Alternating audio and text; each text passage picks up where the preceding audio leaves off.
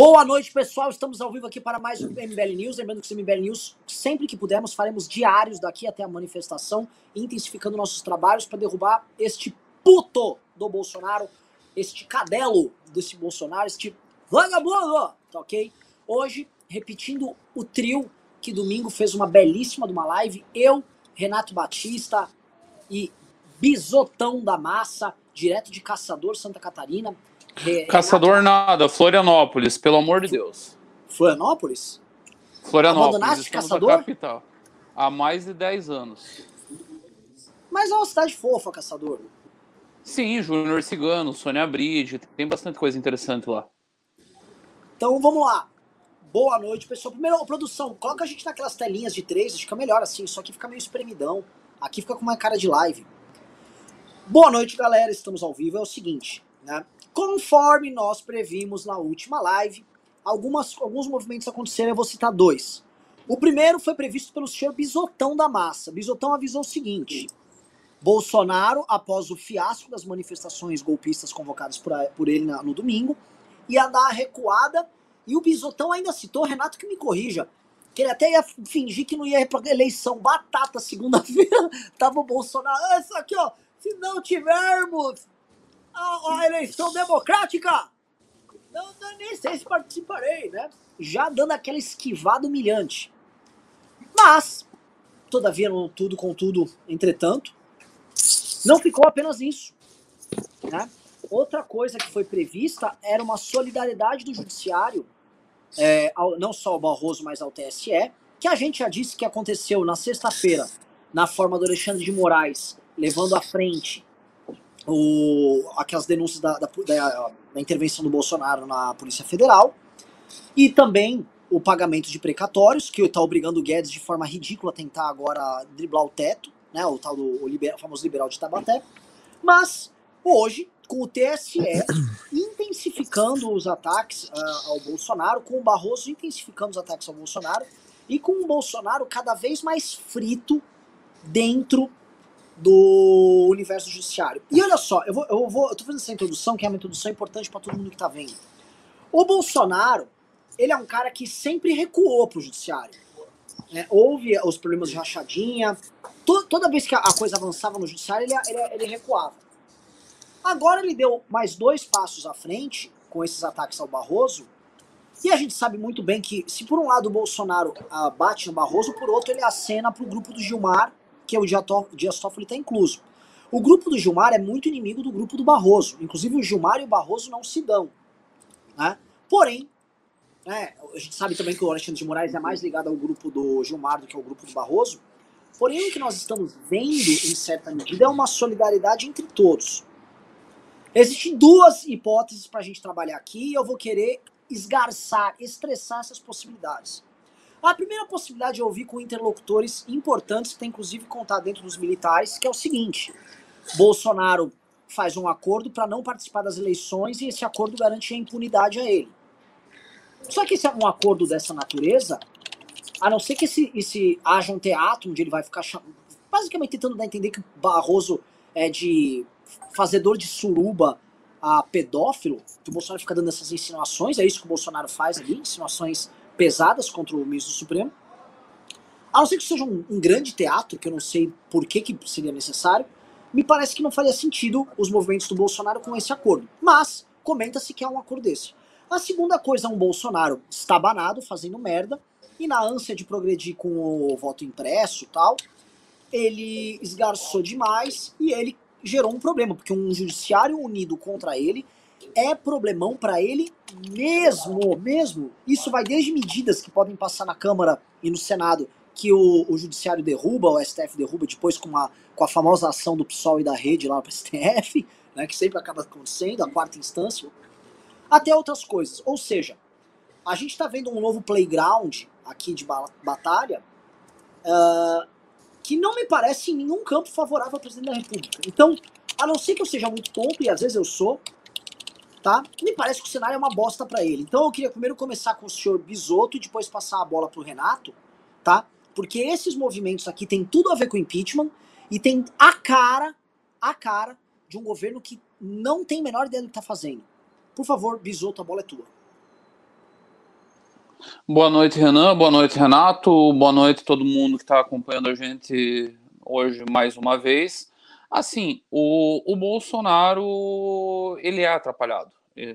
E o atrapalhamento dele é um negócio foda isso. Tipo, você faz tudo errado várias vezes ao longo da tua vida e vai dando tudo certo.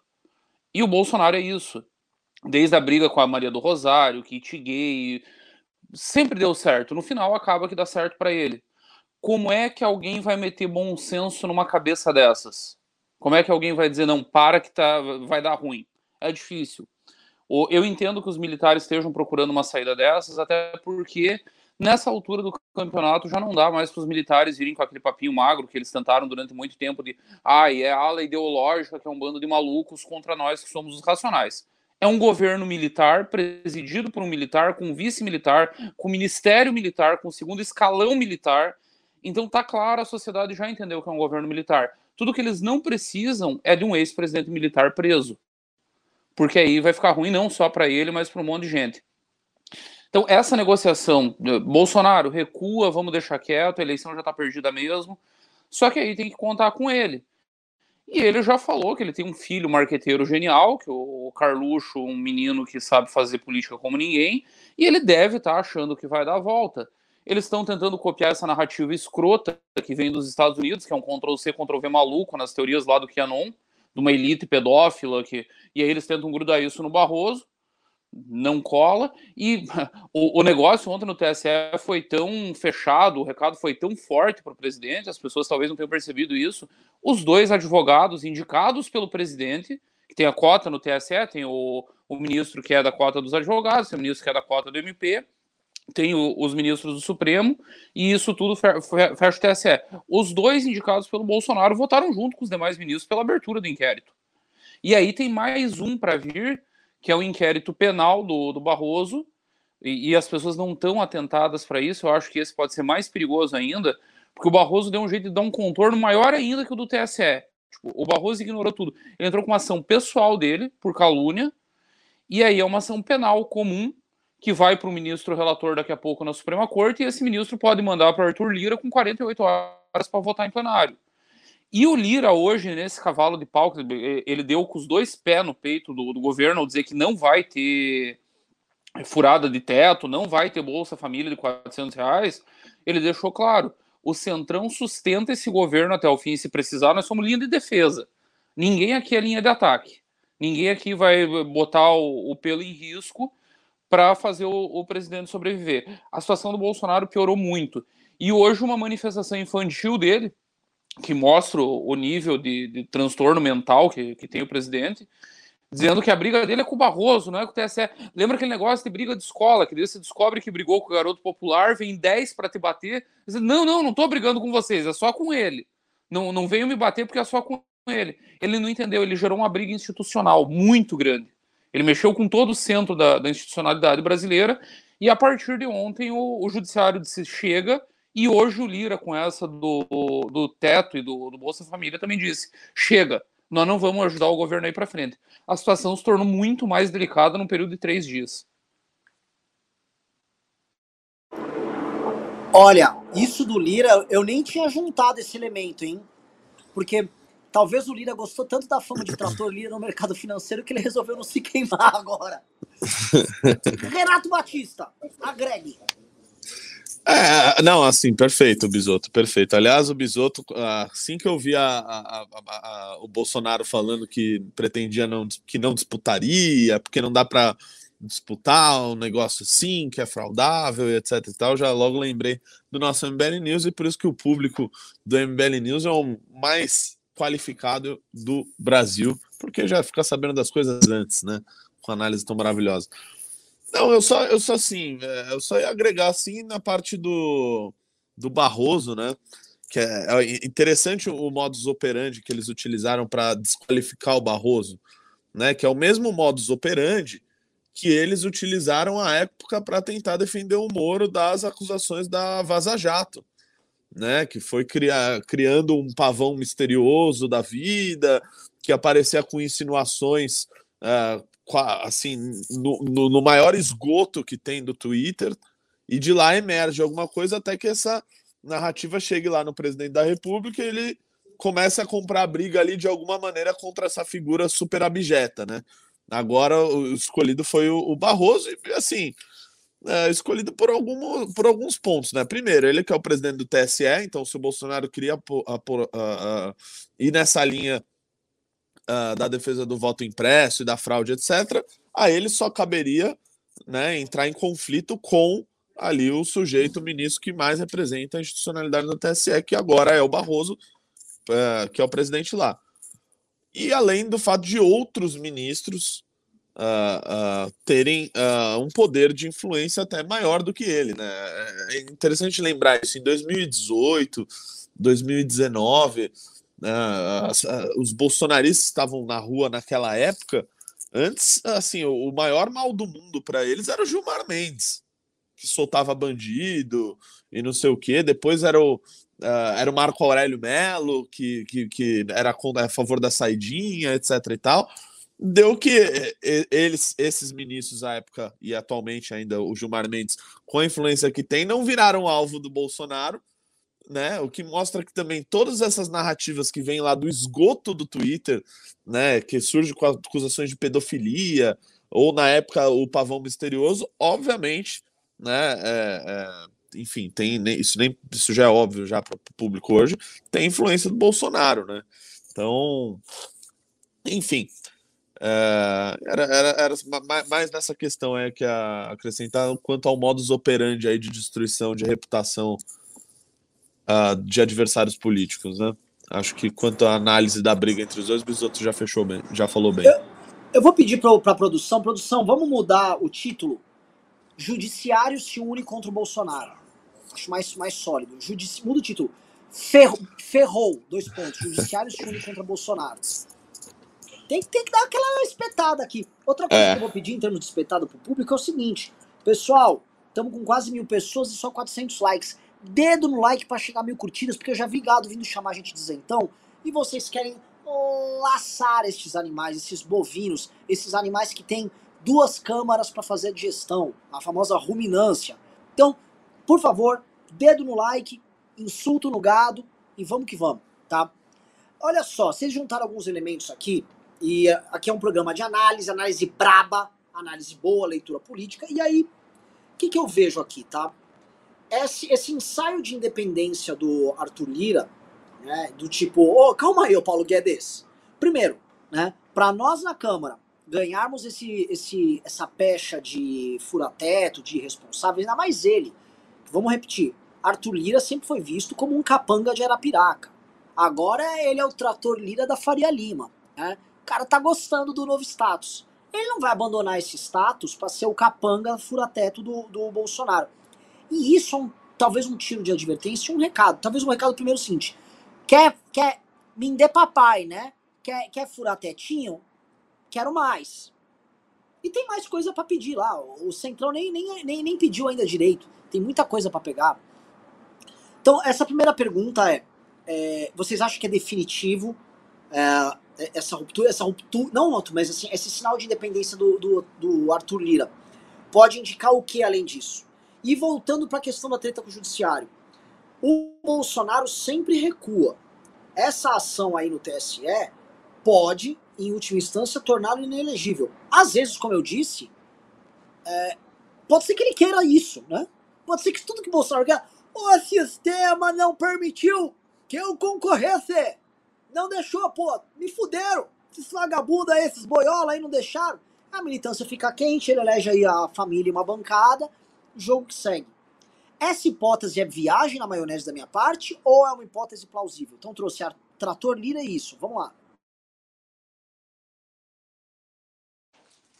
Quer começar, Renato? Fica à vontade. Pode começar você. Eu acho que não é isso, Renan, porque assim, volto ao meu raciocínio inicial.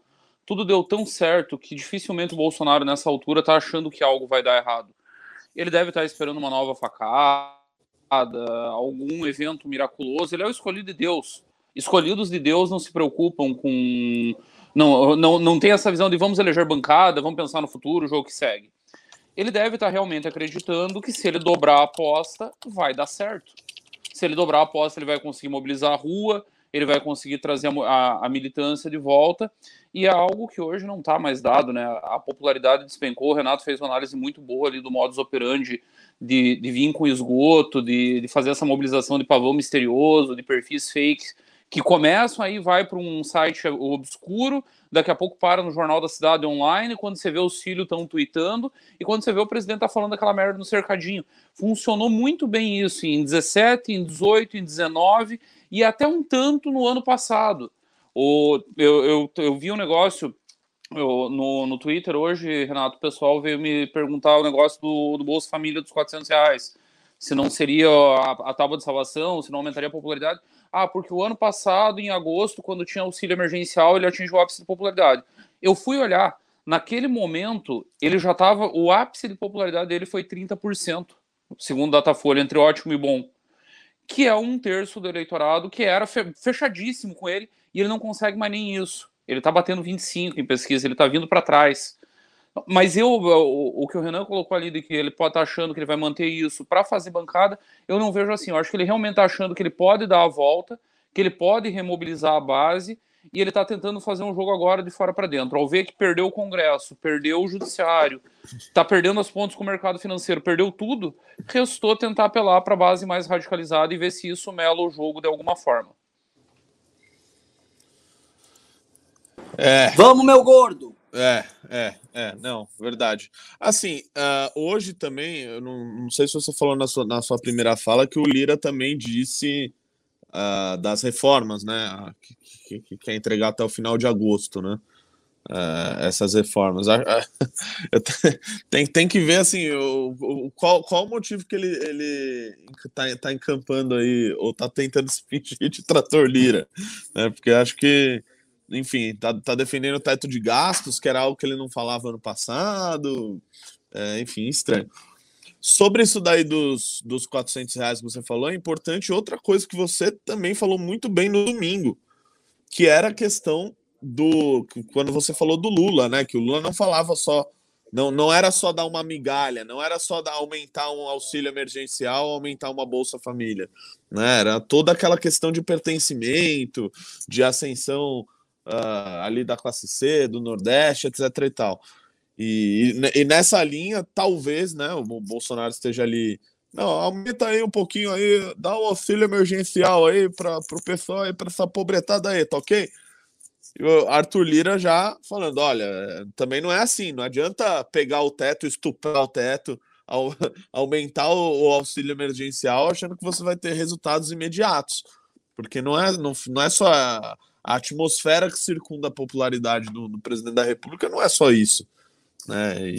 Enfim, e também naquela época onde a popularidade dele teve alta, né, do ano passado, também era ainda, né, início de pandemia, meio de pandemia, ainda tinham aquelas discussões do que seria o coronavírus, de qual seria a melhor forma de abordar, ainda tinha muita gente que caía no discurso dele, anti qualquer tipo de restrição, ainda não, assim, ele degringolou a hora que chegou na vacina, né, que aí ele botou a corda no pescoço, mas até então, nessa suposta batalha dele contra o isolacionismo dos governadores, etc, ainda tinha um público que acreditava, talvez por não saber como lidar com o vírus naquela época, né? Enfim. Então também esse era um ponto que também o ajudou na questão do auxílio. Ele também tinha essa narrativa. Tô combatendo o isolacionismo dos governadores, mas para o pessoal não morrer de fome, ainda tô vindo com isso. Agora não tem mais isso, né? Enfim, é Bolsa Família de R$400, é auxílio emergencial de não sei o quê. Realmente tá partindo pro tudo ou nada, né? Agora, a novidade nessa questão aí é o presidente da Câmara não aceitar furar o teto, como também, importante, o Rodrigo Maia já deu declarações sobre teto já no início do mandato, mais ou menos. Agora a vez do Arthur Lira, que antes era mais assim, agora já não vai estourar o teto porra nenhuma, não tem mais nenhuma hipótese disso acontecer. Então parece também uma migração dele de posicionamento quanto ao Bolsonaro fazer tudo o que quer. É porque, assim, pessoal, tem uma coisa aqui que eu vejo, e quem tá assistindo vai entender. Me corrijam, tá? Me parece que, na hipótese de não haver o impeachment do Bolsonaro, tem a hipótese do, ok, ele é um retardado mental, e fiquem tranquilos, brasileiros, que nós, os democratas aqui do PP, nós, os democratas no judiciário... Vamos domar ele. Vamos domar, assim, esse cara, ele vai ficar encapsulado, enjalado, ele não vai poder fazer nenhuma das merdas dele. Então, vou aumentar aqui, ó, eu quero dar dinheiro pro voto. Não, cala a boca. E aí vai encapsulando ele, e ele fica igual um passarinho gritando na gaiola. Ah, ah, e não faz nada. E esses caras só viram, gente. Porque eu acho que, assim, o discurso da eleição de 2022 está dado.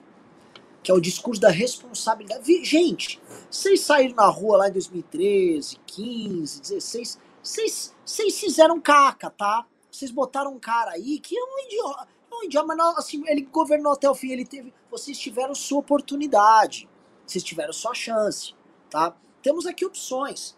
Lula foi presidente do Brasil, o Brasil cresceu muito, Lula tá querendo estar de volta, é o velho papai. Papai Lula tá de volta pra cuidar de você. Olha como era bom o período dele. Nós, políticos de centro e importantes partidos como PSD, PP, etc., queremos ajudar a governar, sim, como sempre foi, com calma, parcimônia, inteligência, tá? Nós somos os adultos na sala, tá? E vocês, histéricos em redes sociais, etc. e tal, vocês vão fazer caca.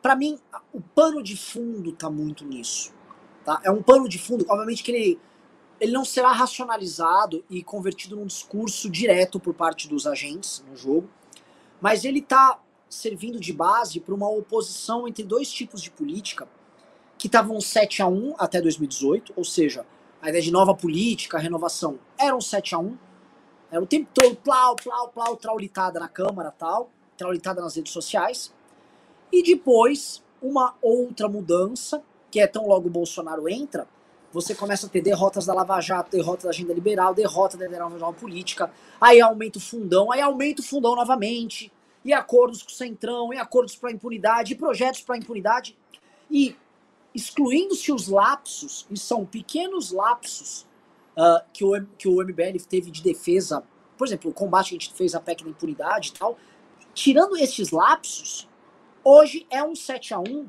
pro velho sistema político brasileiro. E os caras vêm ganhando e ganhando com certa tranquilidade.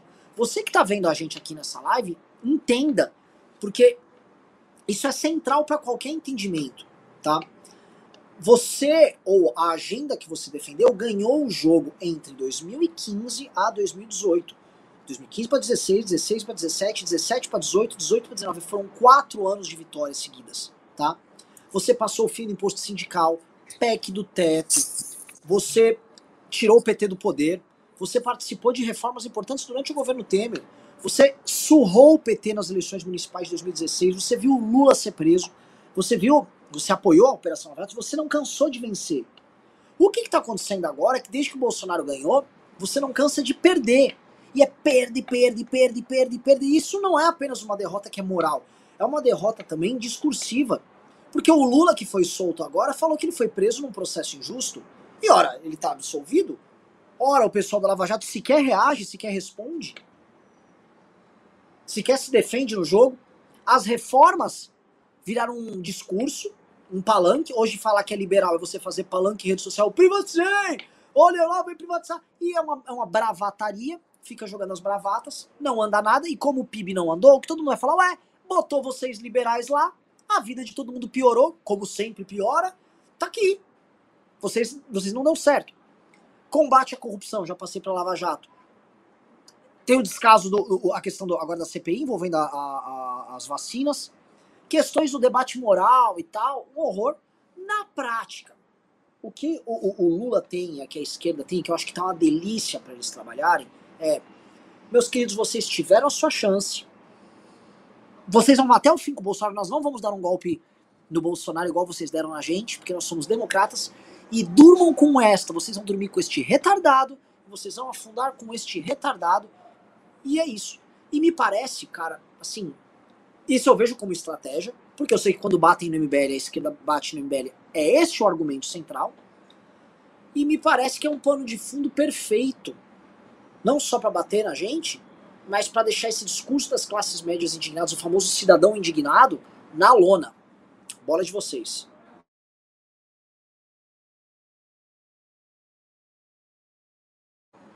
E aí, ninguém vai falar nada? Pô, Renatão, tem que ser mais ágil. Pá, liga. Tem que estar com o áudio ligado. Nossa, que enfim, hoje eu me atrapalhei aqui. Tô aqui na assembleia. Opa, ainda que a internet não é muito boa. Bomba. Atenção, pessoal. Nós estamos lançando a camiseta Nem Lula Nem Bolsonaro, como nós prometemos. Tá? Camiseta linda que vai ajudar na arrecadação para a manifestação do dia 12/9. Lindaça. Tá? Para ter a primeira, a gente quer fazer o primeiro lote.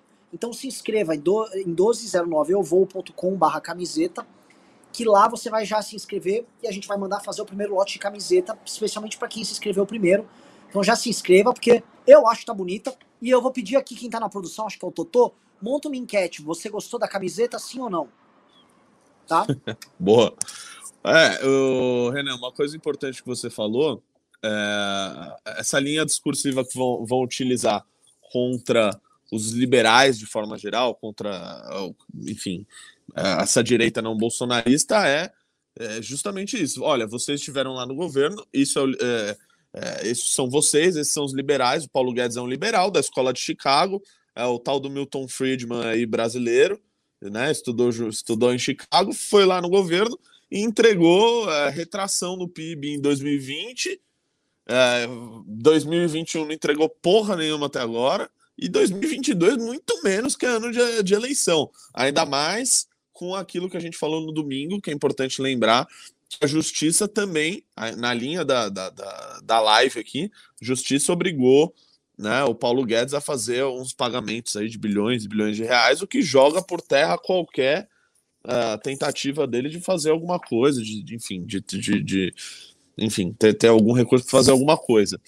Então, assim, e faz parte, é importante também essa direita não bolsonarista, enfim, dos liberais, não ficarem tão apegados aos dogmas antigos que ficavam antes, né? Que era essa questão, não, porque a privatização, não, porque o não sei o quê, a economia de clipes de papel em gabinete parlamentar, que isso é importante para, enfim, sei lá, e combater os privilégios, etc.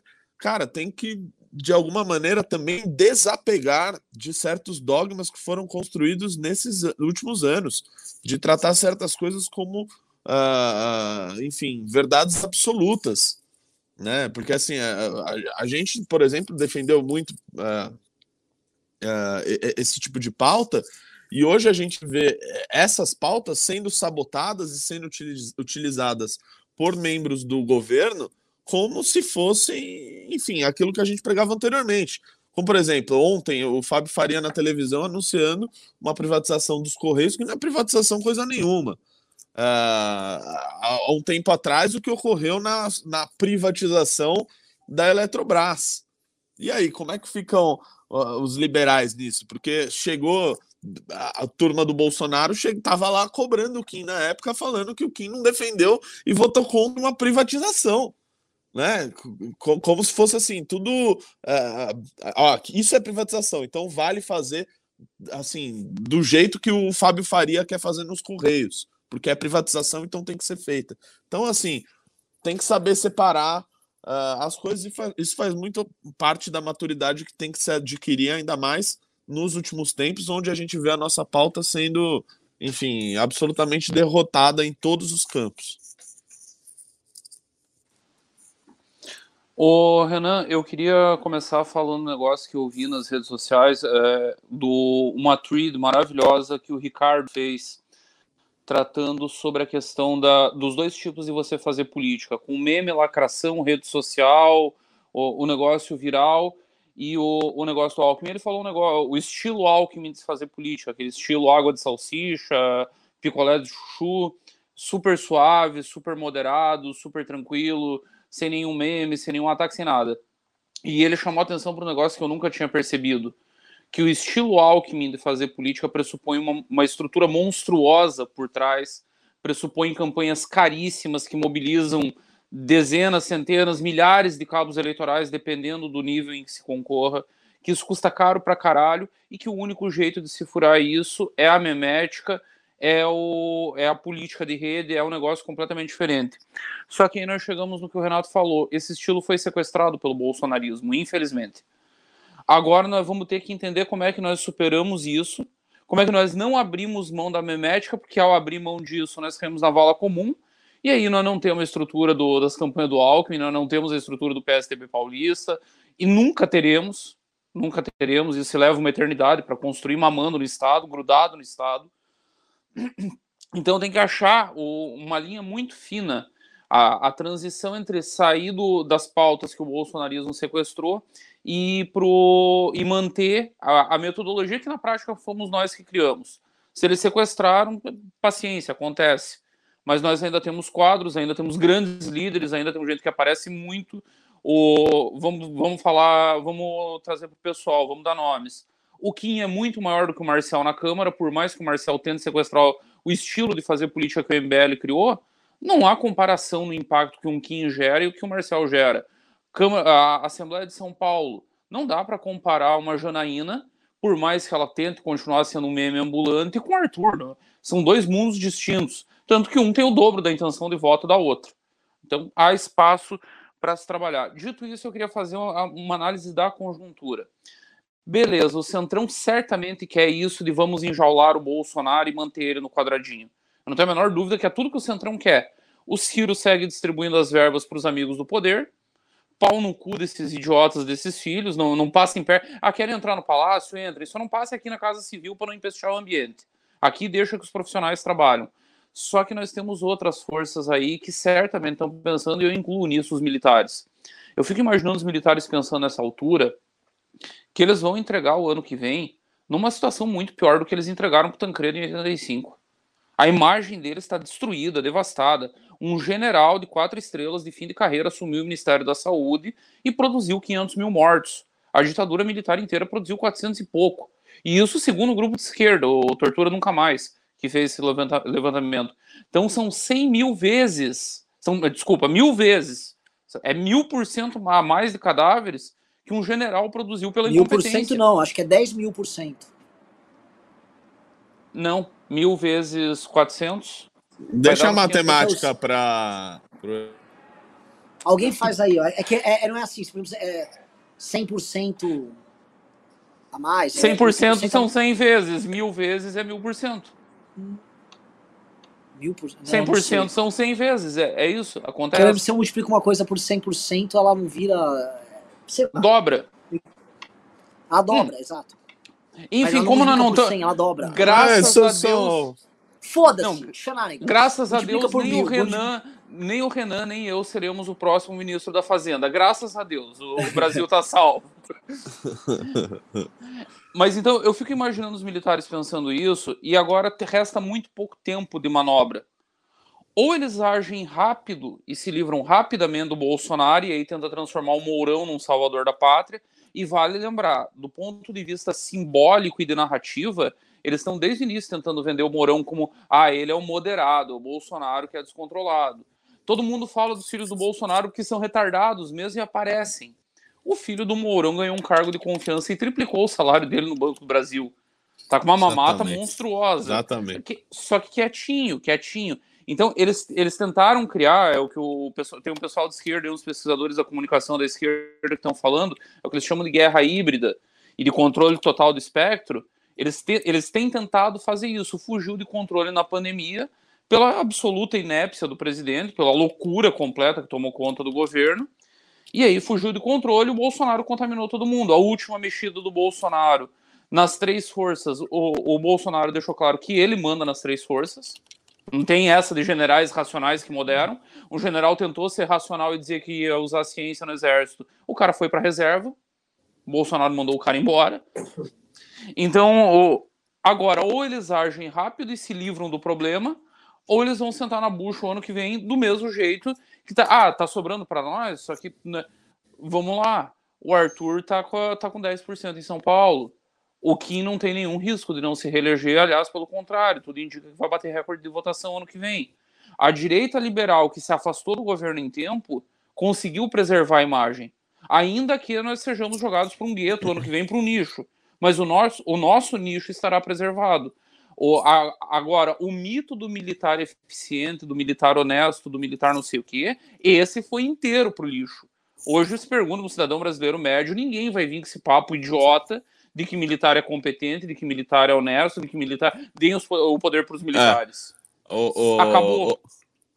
Não, nossa, mas... esse é um mito que caiu mesmo, né? Caiu. Eu fico feliz que o Borba Gato não caiu, mas esse mito caiu, velho. Cara, hoje a imagem que o Exército deixou, sei lá, vai, pra minha geração, assim, as pessoas...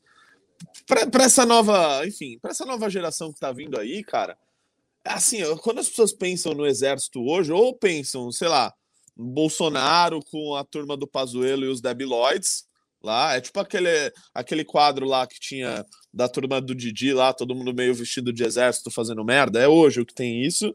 O Sargento Pincel, porra. É o Sargento Pincel.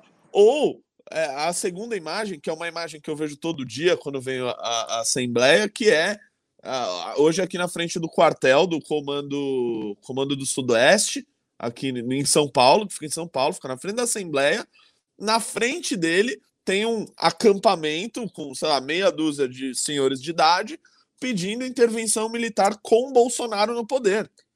Então, assim, a imagem que a geração atual tem do Exército é muito pior do que 85, o Bisotto. Sabe por quê? Porque é a imagem de que o Exército, hoje, é cringe. É cringe. Assim, os caras aqui na frente pedindo intervenção militar com Bolsonaro no poder. É cringe, alerta, é pior do que alerta, 85, que era um negócio, nossa, autoritário e tal, nossa, é autoritário, ditatorial. Não, hoje é pior, hoje é tipo, mano, olha que coisa ridícula. Como é que se recupera isso? Olha que belíssima analogia. Porque, sim, você, realmente em 85, tinha assim, se você fosse gostar do Milico, pô, é um Milico, assim, ele dava muita porrada em comunista, atirava, comprava porta-aviões lá, causava, matava comunista, fazia umas pontes, né? Andava lá todo duro, censurava geral, botava no pau de arara. Tipo assim, ele era um cara na estica, na maldade, né? Ele não gostava de democracia, mas ele tava, tipo assim, se você não gostava da esquerda, você falava, vou dar-lhe um cacete com o amigo. Hoje não. É tipo Pazuello perdido, é uns caras gordos, cheios de mamata, cheios de aposentadoria. São Sim. vovôs e vovós ignorantes, numa marcha ali, perdidos, todos devidamente aposentados, assim. É um troço muito ruim, velho. Um troço muito feio. Realmente, assim, não dá medo os milicos brasileiros. Você não vê que um cara que tá inchado de sódio, de uísque, esse cara, sabe, os caras estão comendo salgadinho torcida e, sabe, planejando superfaturar uma vacina. Esse cara não, nem medo ele põe.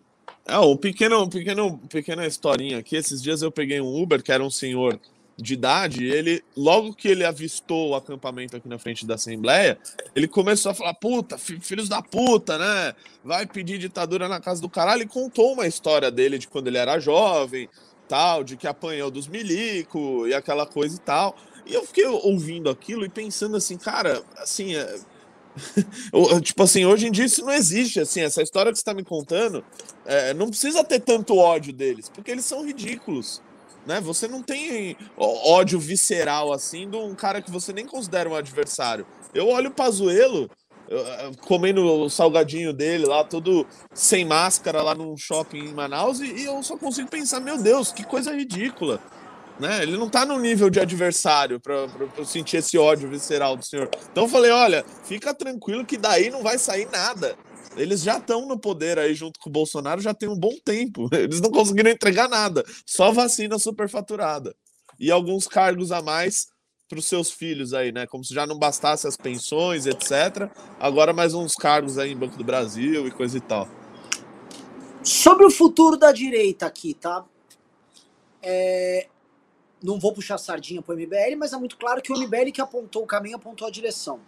A gente tá apontando, e em vez de acontecer o que aconteceu lá em 2015, que veio, a gente também acabou apontando ali nas manifestações, veio todo mundo, tá vindo uma turma, e as pessoas vêm em velocidades diferentes. Por exemplo, o Nando Moura tá lá, mano, correndo lá, mano, pá! Pau na máquina. O pessoal do Novo, tirando a moeda, meio que... né? Alguns formadores, o Danilo tá, mano, batendo no governo, acelerado, as coisas variam de velocidade, variam de intensidade e tal. mas não há mais um movimento civil por algo novo, né? Me parece, eu vou jogar aqui para vocês, que o que começou em 2013 foi encerrado com o Bolsonaro, né? Basicamente, as pessoas saíram às ruas em 2013 e terminaram elegendo um milico, um amador, e entre uma ponta e outra é muito louco, que, assim, não é, que as pessoas estavam lá de máscara em 2013, quando que isso ia terminar com o milico mamador, né? Ô Renan, o movimento do povo brasileiro, pelo qual você liderou, hoje existem outros movimentos pelo povo brasileiro e eles estão pedindo, sei lá, voto impresso e intervenção militar com o Bolsonaro no poder. Só para avisar, quem não sabe, eu fui de uma página chamada Movimento Povo Brasileiro em 2013. Nossa. E que lutou contra a que tiraria o poder de investigação. Poder de investigação do Estado. O Renan fez a Lava Jato. Ó, posso falar? Aquela manifestação deu a cara. Tá escrito nas estrelas, cara. Eu vou morrer. Bisoteira. Oh, peraí, Renanzinho. Eu só peço um segundo aqui que eu quero apresentar o governador do estado de São Paulo. Ô, louco! Coisa linda. Foi antecipada. O governador tá aí. Campanha antecipada porra nenhuma, Arthur. O Bolsonaro botou o outdoor no Brasil inteiro, pau no cu do TSE. Esse pô do Barroso. Arthur, governador. Deixa eu fazer um momento merchan aqui, pessoal. E não é do nosso Governas, tá? Momento merchan, por favor, pessoal que tá nos assistindo aqui.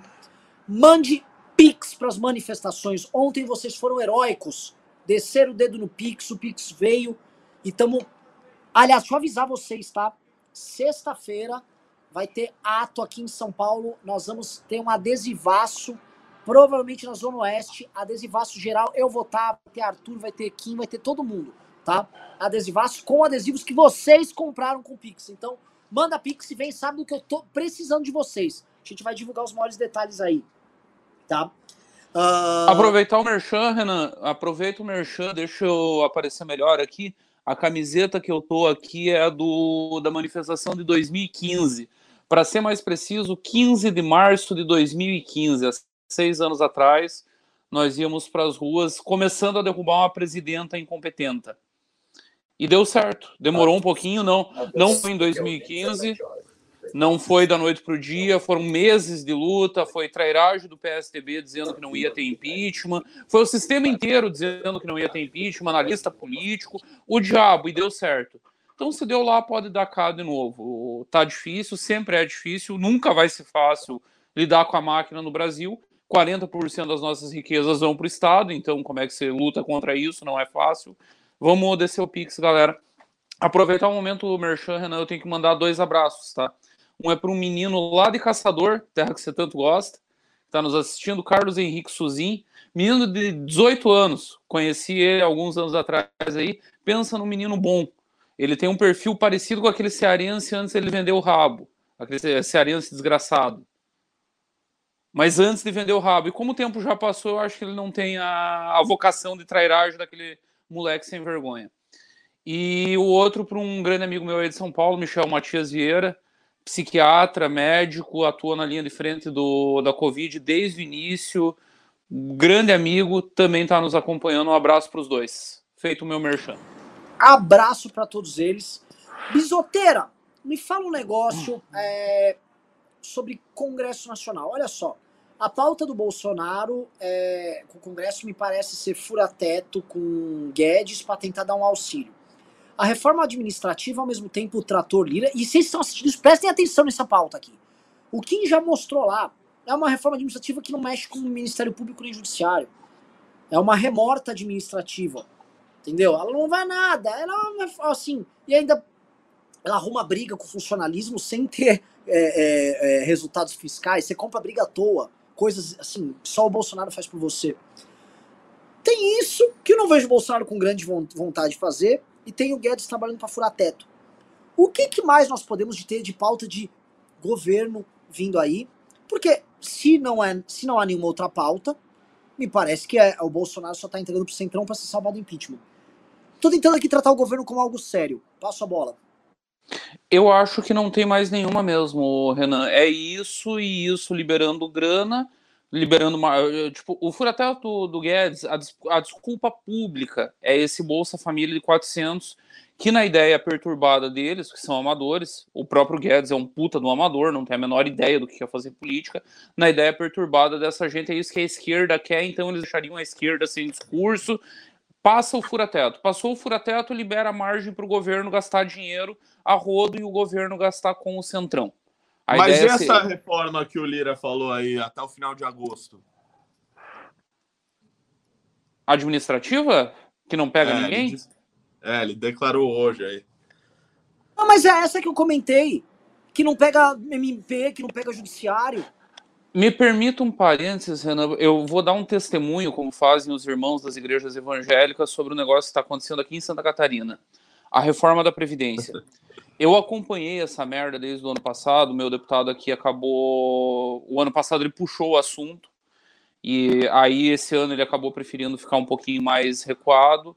Vai passar, já passou hoje nas comissões, amanhã será aprovada. Eu li a reforma inteira, eu estudei, eu li os números, eu vi os cálculos, e eu vou dizer um negócio para vocês que aí vai ao encontro do que o Renato estava falando antes, das pautas que nós nos apaixonamos e talvez nós devêssemos rever. A reforma da Previdência em Santa Catarina não entrega resultado no curto prazo, não entrega no médio e talvez, com sorte, quiçá, quem sabe, vai entregar daqui 25 anos. É quando os cálculos começam a mostrar impacto. O que ela entrega de imediato? Uma brutal insatisfação do servidor, uma crise dentro do funcionalismo público estadual, e todo mundo vai aprovar, tá? A pauta vai passar aqui, amanhã será votada em plenário, será aprovado, vai ter 10 votos contra... Mas aí eu me pergunto, qual que é o ganho disso, além do ideológico, para um nicho, para uma bolha ideológica? Essa reforma administrativa do Lira é a mesma bosta, ela não entrega nada, ela não reforma o Estado brasileiro, ela não acaba com super salário, ela não acaba com privilégio, ela não acaba com porra nenhuma. Ela vai deixar um caminhão de servidor puto, um serviço que já é ruim, muito ruim, vai ficar pior, e vai gerar uma crise e uma instabilidade maior no Estado que já é instável por natureza. O que nós ganhamos com isso? Essa é bem polêmica, o Bisotto. E na linha disso, cara, claro, acho que todos aqui concordam, tal, que teria que ter uma previdência capitalizada, mais individual, etc., mas o fato é o seguinte, hoje você está passando por essa reforma aí no teu estado, não tenha dúvida que daqui 20 anos, alguma coisa do tipo, vai ter que ter outra. Aqui os números de São Paulo também, a gente está cada vez estudando mais a fundo os números aqui do estado, enfim, por causa do Arthur, etc e tal. E, cara, não tem muita saída para isso não. Uma hora vai aumentar. Aqui já a contribuição é 14%. Né? Subiu de 11 para 14, né? Subiu 3%. Então, daqui um tempo vai ter que subir mais 3 de novo. Ou é isso ou muda de uma vez o sistema como ele é, ou daqui eu quero ver hoje. O meu a gente conseguiu queria de 11 para 14. O meu ponto de novo. Renato, você está dando pau. Vamos lá, fala, Bisotto. O meu ponto era... Eu concordo com tudo que o Renato falou. E o que eu discordo, o que eu acho que é amadorismo político, inclusive, todo mundo sabe que reformar dá um desgaste do caralho. E não interessa se a alíquota vai ser 3, se vai ser 5, se nós vamos mudar para um sistema de capitalização pleno, que é o ideal, que as pessoas recebam aquilo que elas contribuem e parar com essa putaria de eu trabalho 10 anos e saio com a integralidade do salário e vou viver mais 40. E isso acontece no judiciário hoje. O juiz, se quiser, ele sai, com 10 anos de carreira, ele sai com integral. Só que não se faz. Aí você faz uma reforma meia bomba para ganhar um fôlegozinho. E o caso aqui de Santa Catarina é pior, porque não é nem para ganhar o fôlegozinho. O fôlegozinho vai vir daqui 25 anos. E supondo que os números de crescimento de tudo sigam exatamente iguais. O que é uma insanidade, porque qualquer pessoa com pingo... Só os soviéticos acham que dá para prever tudo em plano quinquenal. Daqui 6 meses muda a conjuntura econômica e a coisa vai. Então, o que eu acho, Renato, é que nós gastamos capital político para fazer uma reforma meia bomba que não resolve, e que só gera estresse. Se é para fazer essas porra meia bomba, não faz nada, irmão. Gera outros problemas. Eu ia chegar nesse ponto, porque Cara, assim, o que aconteceu em São Paulo, no município e no estado, eu participei muito das duas, principalmente da do município, cara, rolou quase que assim, uma guerra civil na cidade. Assim, foi um negócio muito treta. E depois, se você pegar, olha, cara, a gente tá entregando um negócio que a gente tá empurrando com a barriga. Que não resolveu nada. Que gerou, é o que você falou, gera uma guerra civil, o servidor fica muito puto. Já diria o filósofo e pensador Antônio Delfim Neto que o órgão mais sensível do corpo humano é o bolso. Você mexe no órgão mais sensível do corpo dos servidores e aí você não resolve. Você faz um remendinho ali que vai estourar daqui 6 meses, daqui 1 ano. Não faz sentido. Você sabe que essa é minha tese, né? Eu falo isso com o Ricardo o tempo todo, que o Ricardo falou, não, Renan, veja só, o Lula pode entrar e ele pode fazer um governo aí, ok, e levando as coisas na flauta. O problema é que é tão premente o colapso do modelo de Estado brasileiro, que é um modelo de Estado que veio antes da Constituição de 88, aí ele é sacramentado pela Constituição de 88, e depois, com a ausência de reformas liberalizantes e reformas que modernizassem a nossa economia, a gente está num permanente estado de precariedade, de falta de competitividade, falta de produtividade e com aumento de despesas galopantes. E como não há ninguém com força política para resolver isso, não há um consenso geral para resolver isso, o único caminho é o colapso. Porque perceba um detalhe, tá? A gente saiu da crise do PT e entrou o governo reformista do Temer e não foi pouca reforma que aquele governo fez. Foi muita coisa. E entrou o Bolsonaro e assim, vou dar aqui, ele pelo menos levou à frente a reforma da Previdência. Foi um monte de cagada. Assim, ele que teria passado com o Temer. Lembrando que ela deveria ter passado 2 anos... Não, ela deveria ter passado 2 anos antes se não fosse o golpe do Joesley.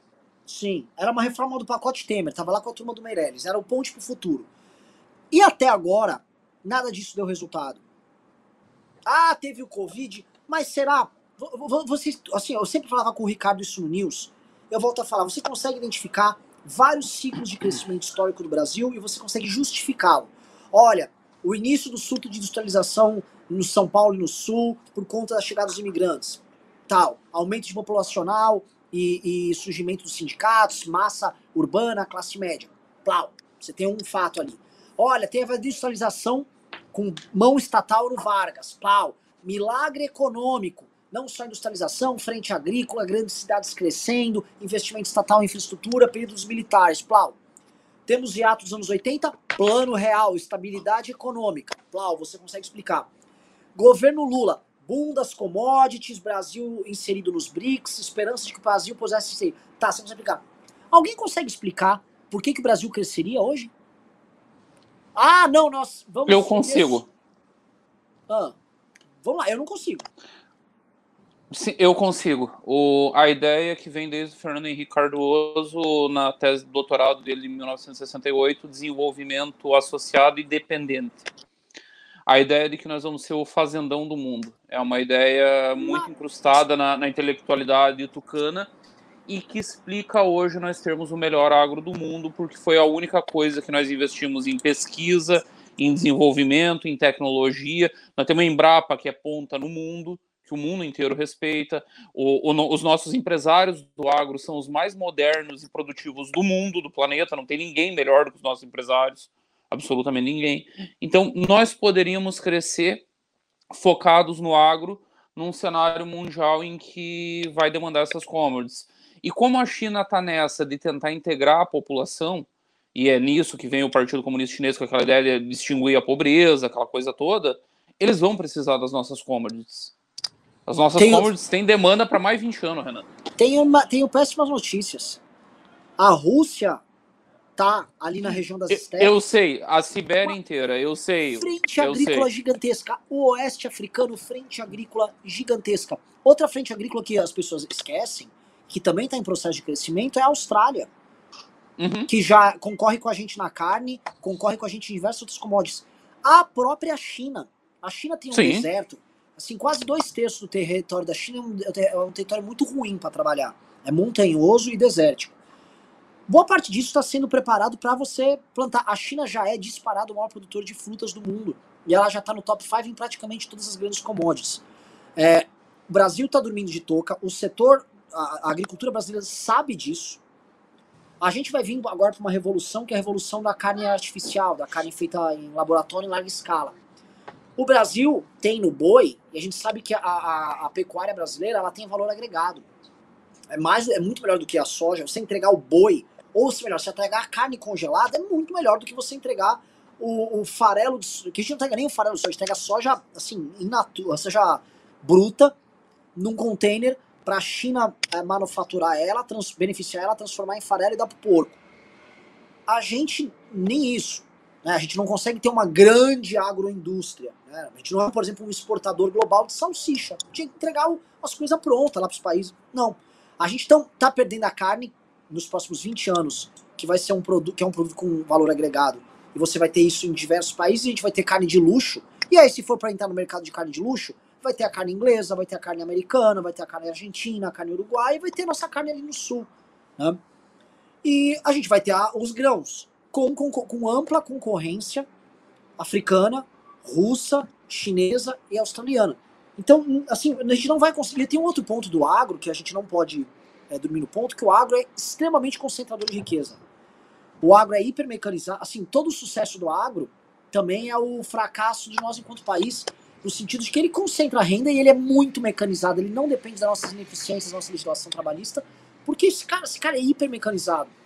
Então você cria ilhas de excelência e ilhas de muita grana, você taca dólar aqui dentro, mas isso, o dinheiro vai parar no mercado financeiro, por exemplo, e na hora de investir em empresas nacionais, você não consegue ter indústrias mais convencionais e o dinheiro fica aí rodando nessa, né, um varejo. Por exemplo, o sucesso das empresas de varejo por internet. A gente tem um mercado consumidor, empobrecido, mas tem, ele é grande, porém pobre, e as empresas estão vendendo para eles produto chinês. Então o dinheiro, o dólar vem para cá, vira poupança, essa poupança acaba sendo distribuída no mercado imobiliário e tal, vai para as empresas de venda e para um comércio que está grande, e aí esses caras pegam esse dinheiro todo e jogam de volta para a China, comprando manufatura, vem para cá e joga para a galera. Na prática, assim, traçando a rota do dinheiro aqui, a gente tá mandando soja e comprando produtos complexos. Eu não vejo a gente sustentando 200 e poucos milhões de pessoas só com isso. É uma situação... A gente não consegue explicar. Como é que você vai manter um estado complexo como Minas só com isso? Rio de Janeiro, como é que a gente vai tirar o Rio do atoleiro? São Paulo, ele tem um link ainda externo de, uma Faria Lima, tem as startups aqui, mas também não vai ser como uma startup de não sei o que você vai sustentar um estado de... uma Espanha, que é São Paulo. Passo a bola aí para vocês. Eu vou concordar em grande parte com você, Renan, mas eu vou me permitir discordar. Primeiro, vamos para o nosso agro. Como você mesmo falou, o nosso agro sabe dos seus problemas. Ele sabe que tem que agregar valor, ele sabe que está entrando numa corrida muito mais competitiva, cada vez mais. Só que assim, há 15 anos atrás, Renan, eu estava vendo a Perdigão em Videira desossar pescoço de galinha para vender pescoço de galinha desossado para os países árabes. Você não faz ideia de quanto custa o quilo de um pescoço de galinha desossado, seguindo o padrão, eu não lembro agora o termo islâmico. Halal. Halal. Seguindo o padrão halal, você não faz ideia do preço que dá o pescoço de galinha, que é um negócio que a gente trata aqui como lixo, que nós jogamos para dentro da sopa quando não tem mais nada para pôr na sopa, vai um pescoço de galinha. Então isso há 15 anos atrás. Eu vejo o agro fazendo. O agro está agregando tecnologia, está aumentando. Concordo com você sobre a concentração de riqueza e sobre que nós deveríamos estar buscando em outras áreas. Só que daí nós vamos entrar num debate filosófico perigoso hoje, porque se você levar ele para a radicalidade, assim, que área hoje não é completamente mecanizável? Começando da indústria pesada, passando pela construção civil e chegando ao agro. Todas são absolutamente mecanizáveis. E aí que cai naquelas teorias de conspiração de maluco, por isso que eu disse que esse debate ele é um tanto quanto perigoso, que os globalistas querem matar 7 bilhões e meio de pessoas porque não precisa mais delas. Se você pensar estritamente do ponto de vista filosófico, sim, não precisa mais mesmo. Hoje o mundo viveria tranquilamente com 500 milhões de pessoas. Hoje você pega uma lavoura enorme, quem já esteve no campo sabe, uma pessoa programando o trator vai pelo GPS, ele não precisa mais de operador de trator. Não tem mais eu lembro nos anos 90, início dos anos 90, tinha uma grande polêmica no Brasil que eram os cortadores de cana de São Paulo. Era um negócio, meu Deus, olha que tristeza, trabalho escravo. Hoje ninguém mais corta cana em São Paulo. Esses caras estão morrendo na Cracolândia. O que as pessoas achavam que não tinha vida digna lá no, em meados dos anos 90, agora eles morrem na Cracolândia porque eles não servem mais nem para isso. Então, é um debate complicado. Dá para industrializar? Dá. Não sei se dá. Tenho minhas dúvidas. No mundo globalizado, dá para industrializar o Brasil ainda, Renan? Dá. Ó, o Renato tá balançando a cabeça. Eu vou fazer o seguinte, eu acho que esse debate tá maravilhoso, eu quero continuar. Eu vou fazer o seguinte, eu vou pedir pra galera votar aqui. Continua o debate sobre o futuro da economia brasileira, sim ou não? Bota aí no chat, a gente continua. Mas enquanto isso eu vou retrucar e vamos botar o Renato aí na parada também. Mas eu vou trazer meu ponto. Fala lá, fala. Eu tô gostando, eu tô... É concentradora a indústria? A questão é o seguinte, eu quero saber se eu vou concentrar vendendo um produto que tem valor agregado ou não. Porque eu posso concentrar com um produto com um valor agregado, trazer dólar para chuchu aqui, e aí eu vou investir em empresas de tecnologia, qualifico minha mão de obra, monto um setor de serviços grande e pujante, e quem não tiver inserido, que é o que vai acontecer no mundo da automação, na quarta revolução industrial, tome-lhe benefício, que vai ser isso, tome-lhe auxílio para viver do governo. Né, renda básica. Food stamps que tinha nos Estados Unidos, né? A renda básica universal. O tamanho da renda básica universal de um povo vai ser determinado pela quantidade de produtividade que este povo tiver nessas manufaturas ligadas à quarta revolução industrial. Não só manufaturas, nessas empresas geradoras de conteúdo, a manufaturas, nessa era da automação. Então, o dinheiro... Entendi teu ponto, O ponto é ter produtos agregados que garantam que o Bolsa Família pague um valor minimamente digno e que as pessoas não morram de fome com o Bolsa Família. Exatamente. Porque, inclusive, o cara o Harari, daquele livro Sapiens, que é o seguinte, ele fala muita bosta também, mas ele veio aqui e fez uma predição, ele falou, o futuro de vocês do Brasil é uma desgraça. O futuro de vocês é o seguinte, vocês serão um país pobre que não tem tecnologia, vocês não vão entrar na quarta revolução industrial, vocês são caudatários. Então vai restar a vocês a dar um dinheirinho pro seu povo comer. A maior parte da classe média vai empobrecer, como já está empobrecendo hoje, tá? Vão perder seus empregos e vão viver bosta. Por exemplo, um monte de gente, me formei em engenharia, o coitado tá fazendo Uber. Isso acontece aos montes. E o que vai acontecer com essa classe média? Ela vai empobrecer, ela vai viver isso. Então, ou a gente escolhe hiperqualificar e participar dessa competição global, que em pequenos setores a gente tem chance de disputa, ou nós vamos ser assim, um fazendão empobrecido. Porque a soja que a gente vai exportar não vai ser suficiente para a gente dar um Bolsa Família para todo mundo. Então o futuro, eu vejo o futuro dessa maneira. Aí vai vir o Ciro e vai falar, veja só, presta atenção, acho que estou falando aqui a mecanização e a blá blá blá blá blá. Ele vai falar, aí ele quer fazer isso, ele quer participar da quarta revolução industrial com CLT. Né? Que é um papo de debilóide, né? Você quer participar da quarta revolução industrial, hipermecanização, automação, gente trabalhando em casa, novíssimas relações de trabalho com a semana inglesa. Tome, vá, trabalhe 8 horas. Tá, sabe? Tipo, um papo completamente Locke, né? Só que ele é o único que fala sobre isso. Os únicos entes no debate público que debatem isso de verdade é o Ciro e a gente aqui. Tem várias lives que a gente trata disso, entendeu? Porque o Guedes sequer... O Guedes sequer entra... Assim, os liberais brasileiros sequer estão tangenciando esse assunto. Né? Eles estão defendendo que, que o Brasil tem que ser, sei lá, igual Hong Kong ou Singapura e, sei lá... competia no setor de serviços ou alguma coisa do tipo. Olha, assim, não, esse é um assunto treta. Por isso que, hoje em dia eu faço TikTok, que eu já estou tentando me preparar para... tentando me preparar para sobreviver aí, né? Mas é... Tá sem áudio, Bisoto. Perdão, tava com o microfone desligado. Eu tava dizendo pro Renato desistir desse negócio, porque a competição é brutal. Ele não tem uma bundinha legal, ele não consegue dançar legal. O nível da competição é muito alto, Renato. Você não tem tecnologia embarcada o suficiente para conseguir competir nesse nível. Mas nesse ponto, os brasileiros levam vantagem aí, comparado ao mundo. Eu acho que as brasileiras levam vantagem, não tem maiores diferenças os brasileiros. o Brasil está muito bem inserido no universo de entretenimento e redes sociais mesmo. Sim, sim. Mesmo. Isso é um fato. Em geral, de música também. Ah, e não é só entretenimento, conteúdo. Tipo, a gente gera conteúdo pra caralho. E conteúdo bom.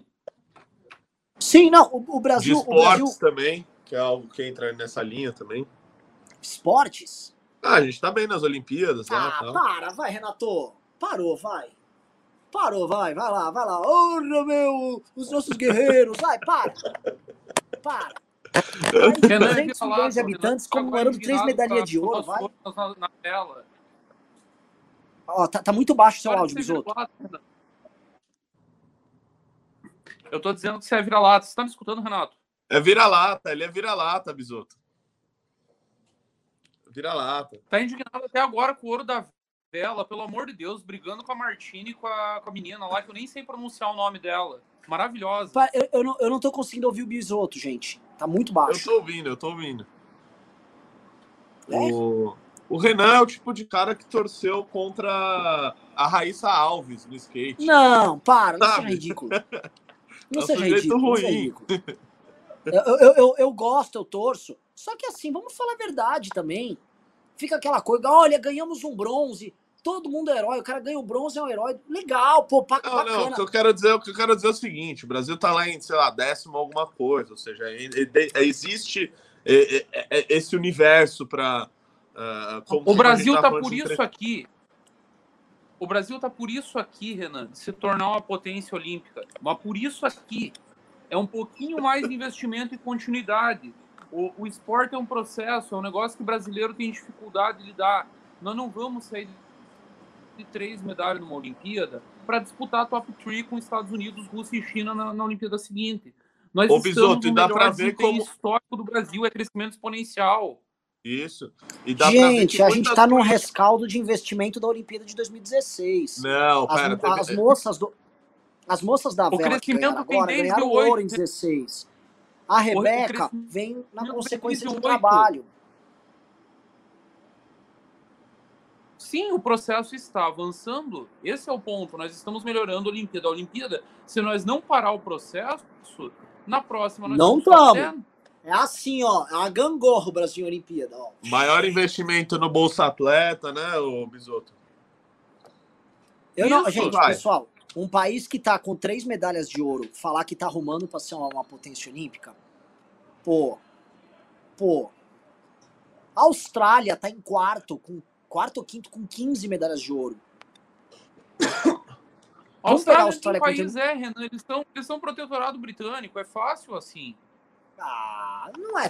Assim, gente, tudo bem. Assim, então vamos dizer assim, a gente é sempre o eterno brasileirinho.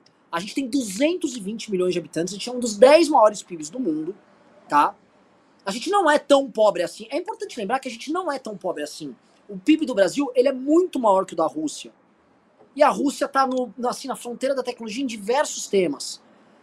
E é um país frio, é um país ditatorial... Não tem liberdades econômicas, nada. Assim, a gente toma um cacete em muita coisa. A gente tem que confessar que a gente é ruim pra caralho. Também a gente tem que reconhecer, ó, nós somos ruins. Entendeu? A gente é ruim. No geral, nós somos ruins pra caralho, em quase tudo. Não vamos também dourar a pílula.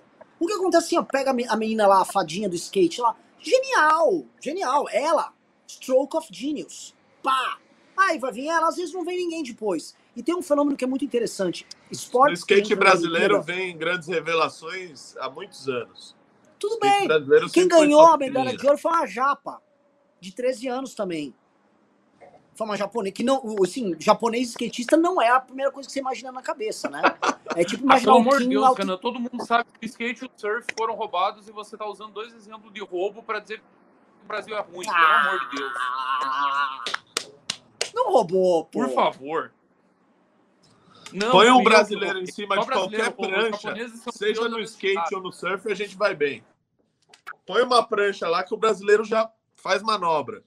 Isso aí não venha, não. Vou usar um outro exemplo. Você tá dizendo que nós vivemos de surto. Bicho, no tênis, nós estamos há 100 anos, mais ou menos, produzindo talento de alto nível. O problema é que nós não investimos e não damos continuidade. Nós tivemos Guga, na mesma época do Guga, nós tínhamos Fernando Meligeni sendo top 10 do mundo. Depois do Meligeni, que está fazendo um trabalho de coach maravilhoso hoje, nós tínhamos na mesma época o Jaime Uncins fazendo dupla, era um dos melhores duplistas do mundo. Depois disso tinha o Marcelo, como é que é o nome do Marcelo? É paulista, inclusive. Guri que todo mundo diz, o próprio Guga dizia que era melhor do que ele, tecnicamente. Faltou o Flávio Sareta. Faltou... Cara, um monte. E agora nós pegamos essas duas meninas que nem sabiam que iam para a Olimpíada, porque estavam fora, estavam desranqueadas. Tinha uma delas que era top 300. E ganharam bronze, caralho. Legal pra caralho. Beleza, eu não tô diminuindo. Ganharam. Mas, gente do céu, eu só quero dizer o seguinte. Assim, pô, se o Brasil fosse Andorra, se o Brasil fosse a Romênia, Bisotto, o Brasil é a Romênia. Viu? Sabe qual é o maior? O Brasil é a Romênia. Vamos falar assim, o Brasil tem o tamanho da Romênia. Eu ia estar contigo. Nós somos a Romênia. Ó, o Brasil é a Bulgária. Pá! Caralho, 3 ouros. Você viu as meninas do tênis? Do caralho. Olha só. Bulgária, pelo menos 60 milhões. Império Soviético. Eu não tô comparando esse detalhe. Eu tô falando em tamanho. Eu vou passar pra um país aleatório. Vamos lá.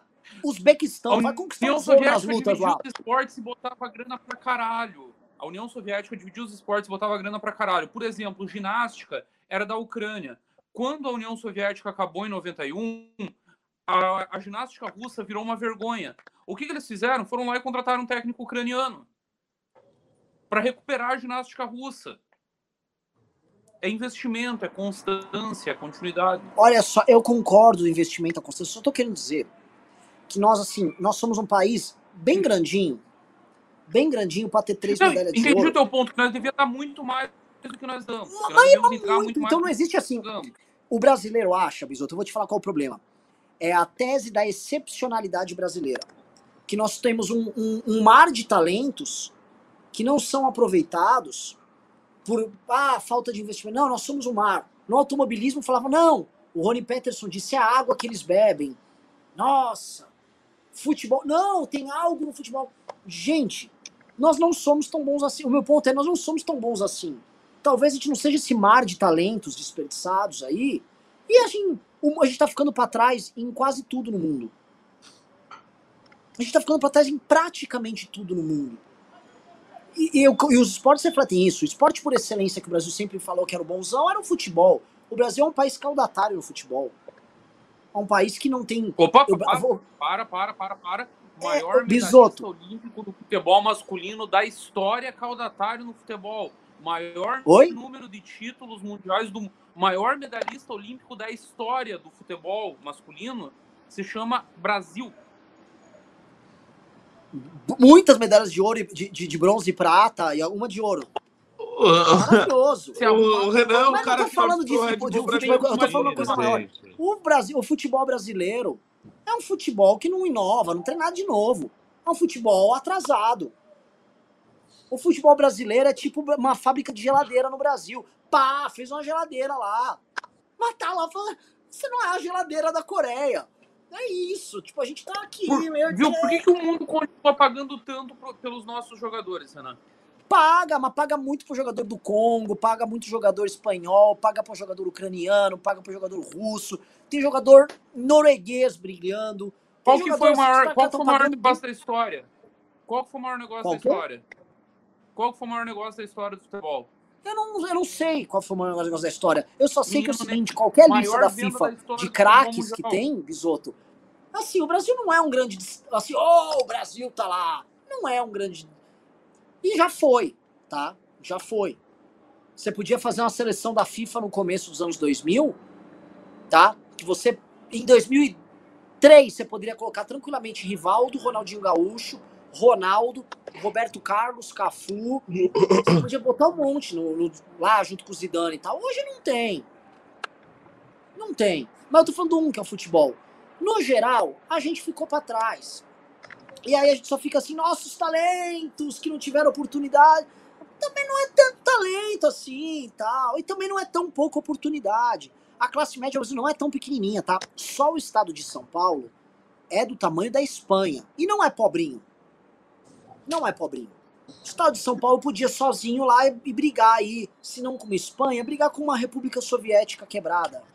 Não consegue. Então também, sabe, vamos com calma. A gente também não é esses gênios, gênios injustiçados. Você está me deprimindo. Vamos voltar a falar da conjuntura, que eu me empolgo mais. Você está me deprimindo. Mas um pouco ano que vem eu vou torcer para a talentosa ação belga na Copa do Mundo. É bom lembrar que o Renan torceu para a Croácia. Né? Não. Torci, e torci com muito carinho. Torcemos lá, juntos, pessoal, depois que o Brasil... Eu vou ler os pimbas aqui. Queria agradecer pro pessoal hoje. Debate qualificadíssimo, e só doaram R$218 de Pix. É assim que nós vamos derrubar esse governo. Vamos lá. Marcos mandou R$5. Yasmin disse: vai ter alguém em São José dos Campos? Estou divulgando como posso, mas gostaria de saber se há alguma info mais oficial. Minha cidade recanto... Yasmin, nós vamos armar carreatas que vão sair das cidades do interior para cá. A gente já vai divulgar logo mais a data da carreata que sair de São José para São Paulo. Vamos chamar as carreatas e juntar todo mundo na Paulista. Noite Ilustrada mandou R$5 e disse: excelente programa. Bisotto, o que você acha do Sérgio Moro e de sua atuação na Lava Jato? A minha opinião é polêmica. Eu fiz uma autocrítica desse período e eu acho que a Lava Jato foi um erro histórico. Marcos MSS disse: coordenei o Libério na minha cidade no interior entre 18 e 19, depois o núcleo se dispersou em Gados e Ancaps, mas foi uma ótima experiência. Seja voluntário se puder, sim. Agora eu peço pra vocês, pessoal, se cada um de vocês que estão aqui na live desse R$10, a gente, nossa, batia toda... Manda um pixinho de R$10, não precisa ser muito, 10 conto. Pra pelo menos eu bater a metinha do dia, pessoal. Ontem foi tão bem, aí hoje a gente plau. Esse é o problema do esporte brasileiro, Bisotto. Num dia a gente arregaça, fomos medalha de ouro ontem no Pix, hoje saímos lá. A gente só queria trazer alegria pro nosso povo. A gente só queria isso. Eu só queria tirar o Bolsonaro. Isaac Bipiana mandou R$1. Noite no Estado diz: Renan, você é parecido com o Roberto Carlos dos anos 60. Muito obrigado. Ederson Chaves disse: dica pro... Eu gosto desse tipo de pimba. Ederson Chaves disse: dica pra quem não é de onde, haverá manifestações. Estou entrando nos grupos de Facebook da cidade que terá divulgando. Grupos de babá. Fiz isso para o Arthur e ajudou. Salve aos linces da liberdade. Ajudar nos grupos de Face é a melhor coisa. Tarcísio Schneider disse: dia 12 o foco deve ser o impeachment, mas até o final de setembro o MBL deve ser prazo final para alguém da direita verdadeira se dispor a ser candidato à terceira via. Cara, mas é o seguinte, já fiz minha parte, já tentei, quem quiser vá, a gente ajuda. Essa semana vai ter a definição da reforma política na comissão, viu? Fiquei sabendo hoje. Leonardo, eu não te falei ainda, Renan, qual foi minha epifania com essa candidatura da terceira via. Eu vou te falar ainda no privado. Vamos falar depois, vamos lá. Leonardo SM disse: boa noite, senhores. O MBL tem algum plano para Campinas? Sinto falta do MBL por aqui. A região é muito grande e a polarização é descontrolada. Sem mais, forte abraço. Olha só, o MBL já teve um MBL Campinas muito, muito forte, e aconteceu o que sempre acontece quando você põe alguém no novo. O cara entrou no novo, aí o novo fala: tem que sair do MBL e apagar tudo. Aí então ele também que se dane, era o Paulo Gaspar. E, no primeiro dia, depois que ele se elegeu, eu conversei com ele, eu falei: você vai deixar o novo fazer isso? Então você tá fora do MBL também. Então acabamos com o MBL e vamos começar do zero. Inclusive, Leonardo, se quiser fazer parte, bem-vindo. Ô Renan, só um adendo nisso aí, eu tive na locomotiva com o Arthur em Campinas, a gente fez uma visita lá no HC, cara, tinha assim umas 50, 60 pessoas esperando a gente lá na porta do lugar para um negócio que nem ia ser um evento, que a gente nem divulgou.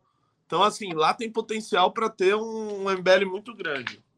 Muito, muito, muito, muito. É assim, só lembrando aqui que eu falei isso aí do Novo, o Novo faz isso. Aí depois acho que eu sou implicante, cara. Eu não sou implicante, tá? Se o, um partido é liberal. É liberal, mas assim, ele quer ser hegemonista. Vai ser hegemonista no cu deles. A Pablini mandou: meus queridos amigos do MBL, passando para prestigiar vocês. Mais uma vez, parabéns pela atuação. Parabéns, Renan. Blá, blá. Pablini, adoro o sujeito, tá muito bem no Twitter. André Bertoli mandou 50 e disse: contribuindo para a manifestação que no fundo tem duplo objetivo. Fora Bolsonaro, Lula nunca mais. Sim. Pedaço por pedaço. Igor Porto disse: como matemático, Bisotto é um excelente analista político. Excelentes análises de vocês. Posso falar, esse trio tá delicioso, tá indo muito bem. João Pedro disse, Renan, é incrível como aumentaram os ataques ao MBL desde que foi marcada a manifestação, Zambelli e Constantino atacando. É, natural. Que ataque? Hoje nem faz cópia. É. Jefferson Chile disse, o exército é importante, final. Quem vai pintar meio fio? Subiu tantos ataques, caiu uma presidente.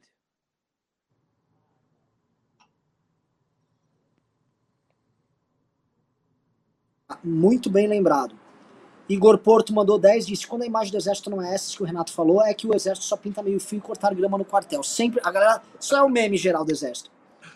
Level Up Cursos de Inglês disse, meu pai é coronel da reserva e disse que militar que se envolve em política é mau elemento. Concordam?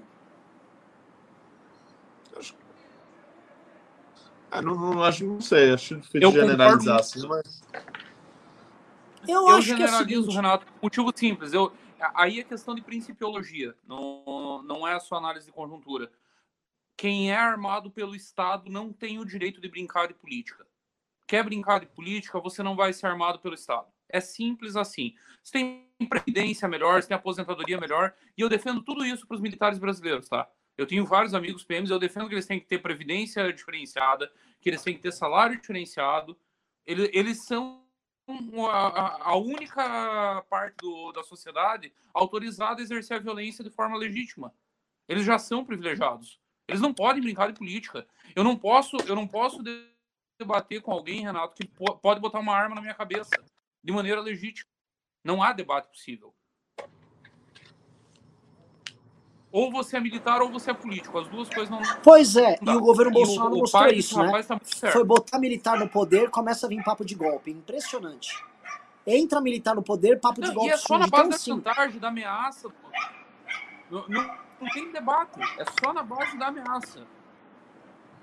Ó, o Álvaro Inácio nessa linha mandou... Tem um gordo com cara de transgênero que é presidente do Superior Tribunal Militar. Podem pesquisar aí na internet, presidente da STM. Deu uma entrevista para Veja. Ele tem uma cara de transgênero, aquela coisa meio andrógena dos anos 80, sabe, Renan? Você deve lembrar, tinha um negócio muito forte da androginia nos anos 80. Nossa. Ele tem aquela cara.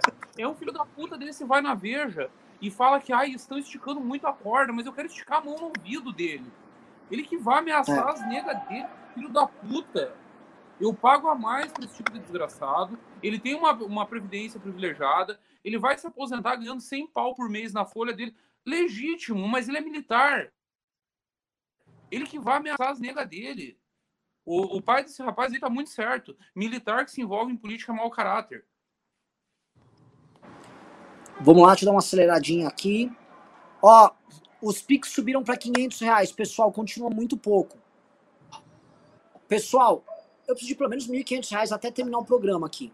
Precisamos, gente, é manifestar, é guerra, caralho. Não é passeio no parque, é guerra. Guerra.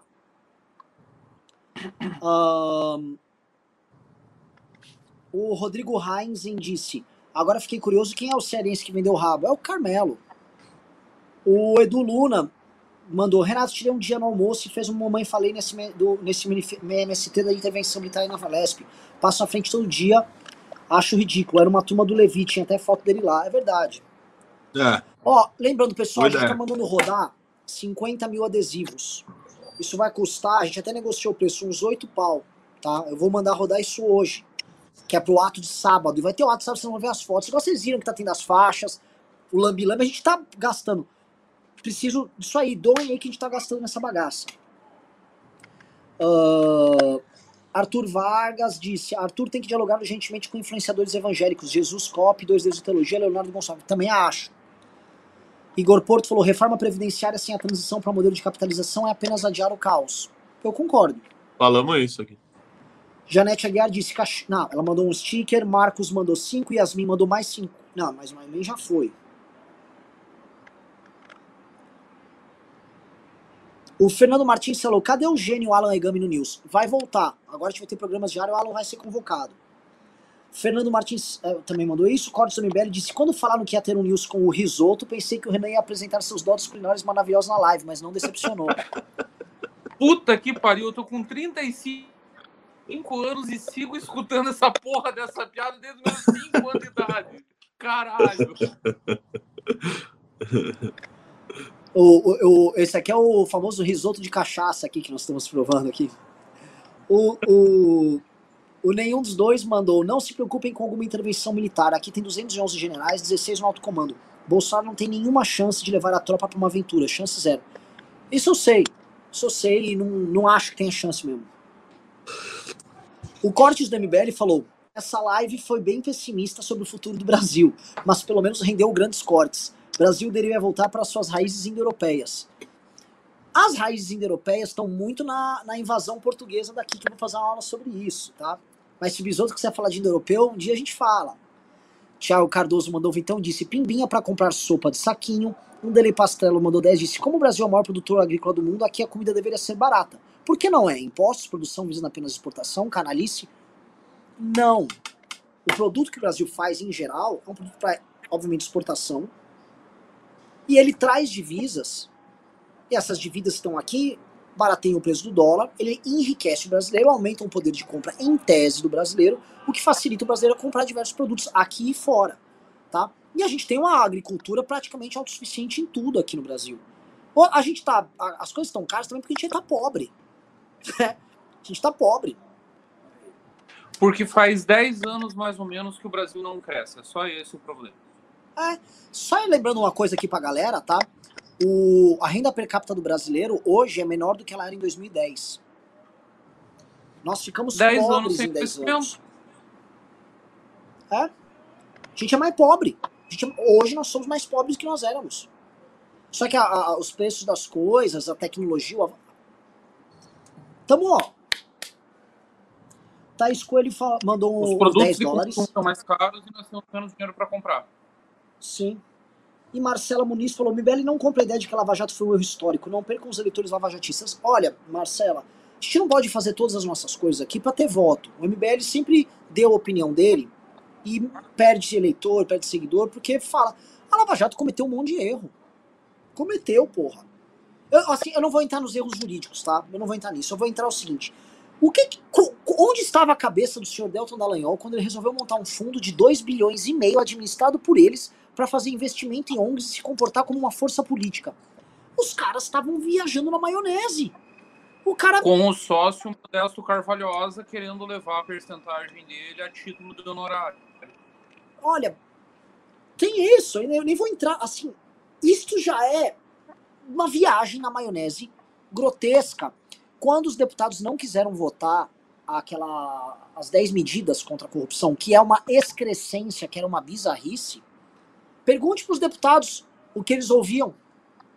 Perguntem um dia para o Onyx Lorenzoni, que não vale a água que bebe, mas que pode contar para vocês, ele era o relator disso aí. Aquilo não é um comportamento decente. O Ministério Público brasileiro é parte do problema, ele não é parte da solução. O Ministério Público é um mar de privilégios que está escapando agora da reforma administrativa, faz atuação seletiva em muitos casos. Isso assim... Se com toda a liberdade que o Ministério Público tem, é um dos ministérios públicos mais livres do mundo para atuar, a gente não consegue resolver a corrupção, mesmo ele sendo caro pra caramba, tem erros ali. Então vamos com calma também nesse andor, entendeu? Não podemos ficar comprando com histeria. Bem rápido. Tem 2 lugares no mundo em que o Ministério Público tem status de poder garantido pela Constituição. Poder no sentido da divisão, tripartite lá dos poderes, legislativo, judiciário, executivo. Só em 2 países do mundo o MP é tratado como poder segundo a Constituição. Brasil e Venezuela. Mas eu não preciso dizer. É um poder... Gente, eu vou só comentar uma coisa com vocês, tá? Eu sei que é uma coisa meio pesada pra falar. Ano passado, numa operação, há quase um ano atrás, um cara lá, o Luciano Ayan, ele foi preso. Ele foi preso por nada. Prenderam nada. Vamos falar a verdade, prendeu porque ele bate no Bolsonaro. Não, ele conhece muito de internet, então ele poderia ameaçar internautas. Criaram uma teoria conspiratória que a gente lavava dinheiro aqui, com base numa thread no Twitter, feito por bolsominions, perfis falsos, que depois foram então investigados lá pela CPI, pelo governo federal e tal, pelo STF. Prenderam o cara, destruíram a vida dele e não aconteceu nada com os caras. O Ayan tá lá solto, tá tranquilo, tá trabalhando. Mas e os danos de emprego que ele perdeu? E os ataques que ele passou? E o período que ele passou na cadeia? Por nada. Se é na Alemanha ou nos Estados Unidos, meu Deus do céu, assim, um promotor, antes de fazer uma denúncia, antes de pedir a prisão, antes de prender alguém, ele sabe todo o risco que ele está envolvido. porque o indivíduo é respeitado nesses lugares. Então, assim, e outros casos que aconteceram aí? Eu tô falando muito próximo da gente. Eu ia falar do caso Escolas Base. O caso Escolas Base em São Paulo, que o Nassif usa até hoje, porque na época ele se disfarçava de jornalista sério, ele cobriu o caso.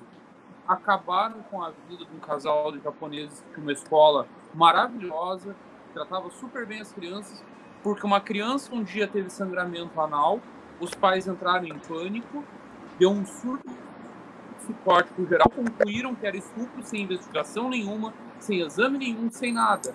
Destruíram a escola, fecharam a escola. Até hoje os donos estão em tratamento psiquiátrico, à base de medicamento. E sabe que esse caso é emblemático. Não era nada, o guri estava com uma doença intestinal. Era uma doença intestinal transformada. Destruíram a vida do casal que era o dono da escola. E aí, é aquela coisa, não acontece nada. E aí um Ministério Público que tem todo esse poder, a gente continua sendo um dos países mais corruptos do mundo, ué, foi outorgado a eles um poder gigantesco. Um poder que não devia estar sendo usado para proibir prefeito de trabalhar. Que boa parte dos Ministérios Públicos no Brasil fazem isso. Fica interferindo na administração de prefeito. Aí, não, todo poder, a PF, todo poder... Oh, calma aí, meu irmão, calma aí.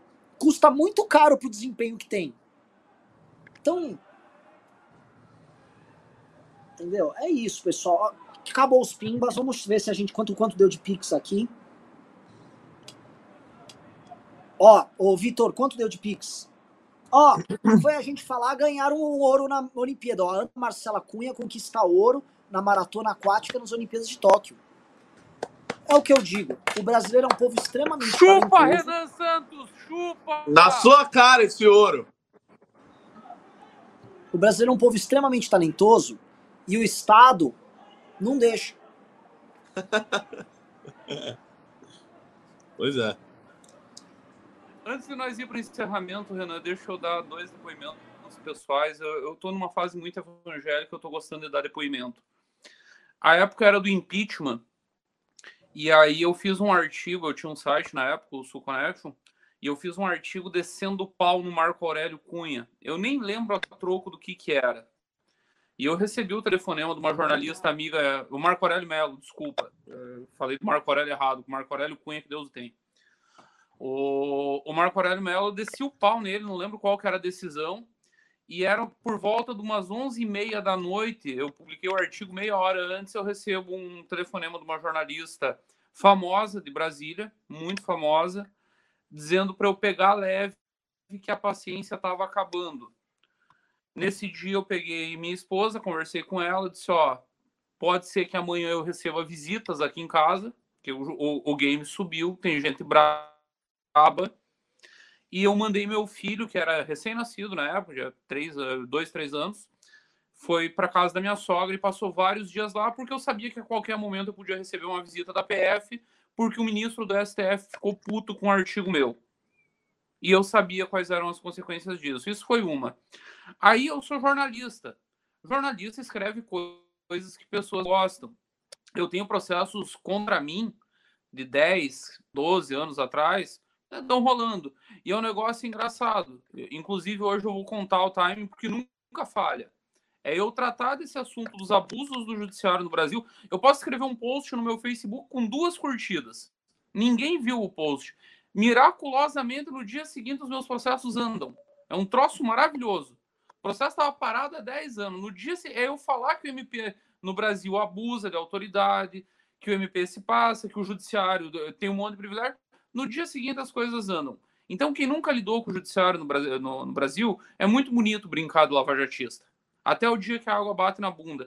E, invariavelmente, num país com tantas leis, com tanta burocracia, uma hora a água bate na bunda. Então, sugiro que as pessoas reflitam e estudem. O judiciário brasileiro e o MP são abusivos. Sempre foram, está inserido na nossa cultura e vão continuar sendo.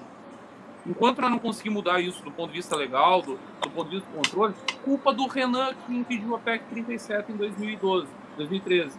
Se a PEC 37 tivesse passado, esse tipo de coisa não acontecia. A culpa é do Renan. Eu não quero nem entrar nesse mérito. Mas assim... Eu quero entrar só no seguinte, Tem um pessoal aqui, vocês estão batendo na Lava Jato, é aquela coisa quase Bolsonaro, sabe? Você não concorda 100%, então você... Teve muitos acertos também, a investigação ela inovou em muitos pontos, foi pra cima de uma quadrilha que estava instalada, tem muito mérito. O problema é que, assim, como tudo que acontece no Brasil, pica o bichinho do projeto de poder. E aí esse republicanismo, ele acaba... A gente vê que não tem um republicanismo em tudo. Então... Gente, parem de, assim, tem acerto, você vai levantar acertos e vai levantar erros em todos os temas possíveis, tá? É igual o governo Temer. Agora, todo mundo que vem aqui, concorde em tudo com minha solução, meu herói ou meu não sei o quê, se não concorda é um vagabundo. Não é seu espaço aqui, MBL, não é isso, nunca será, tá? Então é isso, pessoal, maravilhoso programa. Só faltou mais Pix, tá? Acho que deu uns R$1.000 de Pix aqui. Faltou mais Pix, ó. Não, foi falta de... Renan, é frio pra caralho pra Pix. Você quer Pix, não me chama. Não, o outro foi bom de Pix. O outro foi bom de Pix. Hoje a galera... Tudo bem, pessoal. Tudo bem. Eu quero dar 2 recados aqui, pessoal. Me seguir no Instagram, Renato Batista MBL, e no The Hatchcast. No YouTube, no Instagram, no Cortes do The Hatch. Quinta-feira tem The Hatchcast com o Favelado Investidor. Então... Nos vemos lá. Um abraço. Vamos continuar questionando tudo. Dia 12, fora Bolsonaro.